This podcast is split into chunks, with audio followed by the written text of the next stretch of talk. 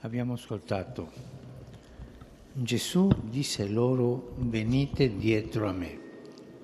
E subito lasciarono le reti e lo seguirono.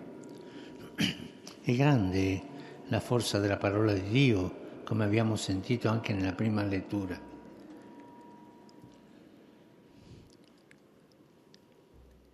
Fu rivolta a Giona questa parola del Signore, alzati, va Ninive, annuncia loro. Giona si alzò, andò secondo la parola del Signore. La parola di Dio sprigiona la potenza dello Spirito Santo. È una forza che attira a Dio, come è accaduto a quei giovani pescatori folgorati dalle parole di Gesù. Ed è una forza che invia agli altri, come per Giona che va verso quanti sono lontani dal Signore. La parola dunque attira a Dio e invia agli altri. Attira a Dio e invia agli altri. Ecco il suo dinamismo. Non ci lascia chiusi in noi stessi, ma dilata il cuore, fa invertire la rotta, ribalta le abitudini, apre scenari nuovi, dischiudi orizzonti impensati. Fratelli e sorelle, la parola di Dio desidera fare questo in ognuno di noi. Come per i primi discepoli che accogliendo le parole di Gesù lasciarono le reti e cominciarono un'avventura stupenda, così anche sulle rive della nostra vita, accanto alle barche dei familiari e alle reti del lavoro, la parola suscita la chiamata di Gesù. Egli ci chiama a prendere il largo con Lui per le altre. Sì, la parola suscita la missione. La parola suscita la missione. Ci fa messaggeri e testimoni di Dio per un mondo pieno di parole, ma assetato di quella parola che spesso ignora. La Chiesa vive di questo dinamismo. È chiamata da Cristo attirata da lui ed è inviata nel mondo a testimoniare. Questo è il dinamismo della Chiesa. E non possiamo fare a meno della parola di Dio, della sua forza mite che, come in un dialogo, tocca il cuore, si imprime nell'anima, la rinnova con la pace di Gesù che rende inquieti per le altre. Se guardiamo agli amici di Dio, ai testimoni del Vangelo nella storia, ai santi, vediamo che per tutti la parola è stata decisiva. Pensiamo al primo monaco, Sant'Antonio, che colpito da un passo del Vangelo mentre era a messa, lasciò tutto per il Signore. Pensiamo a Sant'Agostino, la cui vita svoltò quando una parola divina gli risanò il cuore. Pensiamo a Santa Teresa Gesù Bambino, che scoprì la sua vocazione leggendo le lettere di San Paolo.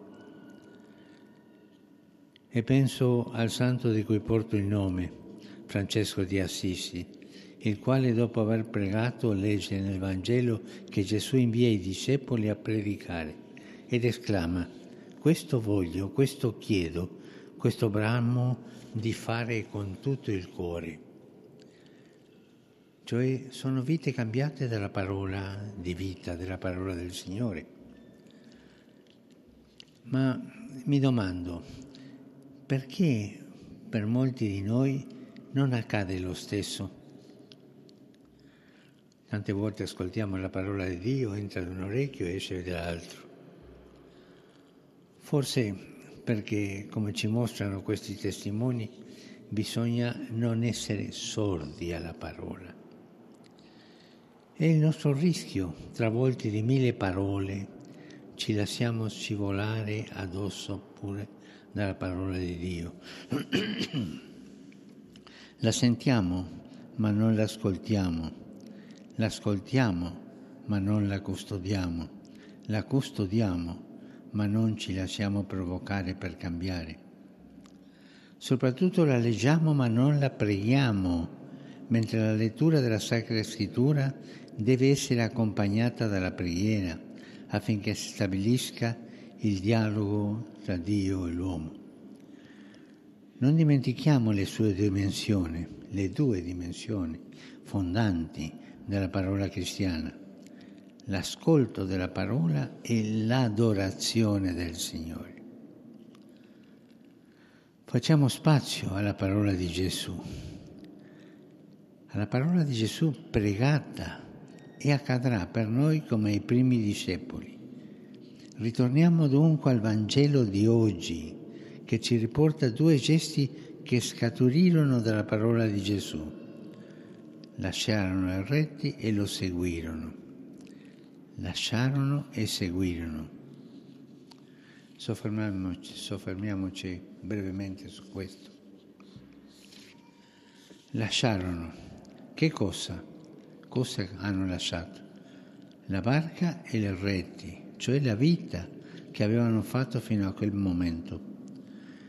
Tante volte fatichiamo a lasciare le nostre sicurezze, le nostre abitudini, perché rimaniamo impigliati in esse come pesci nella rete ma chi sta in contatto con la parola guarisce dai lacci del passato, perché la parola viva reinterpreta la vita, risana anche la memoria ferita, innestando il ricordo di Dio e delle sue opere per noi.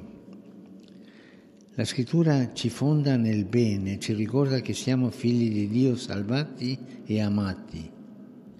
Le fraganti parole del Signore sono come il miele, rendono gustosa la vita, suscitano la dolcezza di Dio, nutrono l'anima, allontanano la paura, vincono la solitudine.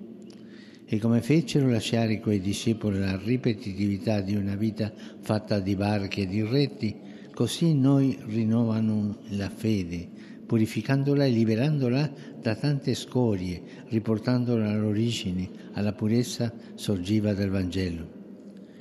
Con il racconto delle opere di Dio per noi la Sacra Scrittura scioglie gli ormeggi di una fede paralizzata e ci fa riassaporare la vita cristiana come è veramente una storia di amore con il Signore. I discepoli dunque lasciarono e poi seguirono, lasciarono e seguirono.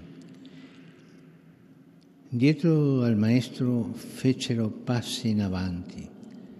Infatti la sua parola, mentre libera dagli ingombri del passato e del presente, fa maturare nella verità e nella carità ravviva il cuore, lo scuote, lo purifica dalle ipocrisie e lo riempie di speranza. La Bibbia stessa attesta che la parola è concreta ed efficace, come la pioggia e la neve per il terreno, come il fuoco, come un martello che spacca la roccia, come una spada tagliente che discerne i sentimenti e i pensieri del cuore, come un seme incorruttibile che piccolo e nascosto germoglia e porta frutto. Nella parola di Dio è insita tanta efficacia, tanta potenza da essere il nutrimento dell'anima, la sorgente pura e perenne della vita spirituale. Fratelli e sorelle, la domenica della parola di Dio ci aiuti a tornare con gioia alle sorgenti della fede che nasce dall'ascolto di Gesù, verbo del Dio vivente. Mentre si dicono e leggono in continuazione parole sulla Chiesa, ci aiuti a riscoprire la parola di vita che risuona nella Chiesa, altrimenti finiamo per parlare più di noi che di Lui. E tante volte al centro rimangono i nostri pensieri, i nostri problemi, anziché Cristo con la sua parola. Ritorniamo alle sorgenti per offrire al mondo l'acqua viva che non trova e mentre la società e i social accentuano la violenza delle parole, noi stringiamoci alla mitezza della parola di Dio che salva, che emette, che non fa rumore, che entra nel cuore. E poniamoci infine qualche domanda. Io qualche posto riservo alla parola di Dio nel luogo dove abito? Lì ci saranno libri, giornali, televisori, telefoni. Ma dove è la Bibbia? Nella mia stanza tengo il Vangelo a portata di mano. Lo leggo ogni giorno per ritrovarvi la rotta della vita. Porto nella borsa un piccolo esemplare del Vangelo per leggerlo. Tante volte ho consigliato sempre il Vangelo con sé, in tasca, nella borsa, nel telefonino. Se Cristo mi è caro più di ogni cosa, come posso lasciarlo a casa e non portare con me la sua parola? E un'ultima domanda. Ho letto per intero almeno uno dei quattro Vangeli. Il Vangelo è un libro della vita, è semplice, breve, eppure i tanti credenti non ne hanno mai letto uno dall'inizio alla fine. Fratelli e sorelle, Dio, dice la scrittura, è principio e autore della bellezza. Lasciamoci conquistare dalla bellezza che la parola di Dio porta nella vita.